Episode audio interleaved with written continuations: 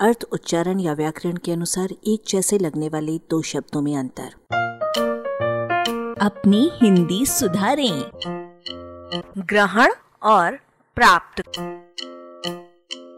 आप भोजन ग्रहण करेंगे या प्राप्त करेंगे?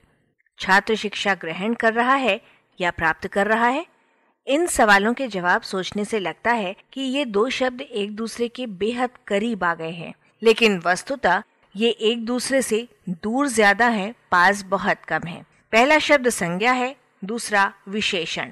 इनके कुछ प्रयोग क्षेत्र एक दूसरे का मुँह भी देखना पसंद नहीं करते हैं। राहु द्वारा चंद्रमा ग्रस्त लिए जाने पर चंद्र ग्रहण होता है। चंद्र प्राप्त नहीं होता। इसी प्रकार दूल्हे द्वारा दुल्हन का हाथ पकड़ लिए जाने पर पाणी ग्रहण होता है। पाणी प्राप्त नहीं होता। इसके विपरीत, प्राप्त का एक अर्थ सामने आया हुआ या उपस्थित होने के कारण मृत्यु प्राप्त होती है, ग्रहण नहीं होती, और प्राप्त का एक अन्य अर्थ, जो अनुभूत हुआ हो, होने के कारण सुख भी प्राप्त होता है, ग्रहण नहीं होता। ग्रहण करना, पकड़ना है, प्राप्त करना, हासिल करना है। ग्रहण करना, अंगीकार करना है, किसी बात को ठीक से समझकर मान लेना है, प्राप्त करना, अर्जित करना है। प्रयत्न करके अधिकार में लाना है।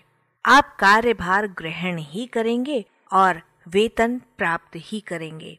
कभी कभी ऐसी भी स्थिति निर्मित हो सकती है कि एक ही वाक्य के रूप में इनमें से किसी एक शब्द की जगह दूसरे का प्रयोग कर देने से कथन का रंग एकदम दूसरा हो जाए। जैसे, वस्त्र ग्रहण कीजिए का अर्थ वस्त्र धारण कीजिए या पहनिए निकलेगा। जबकि वस्त्र प्राप्त कीजिए का अर्थ वस्त्र हस्तगत कीजिए निकलेगा।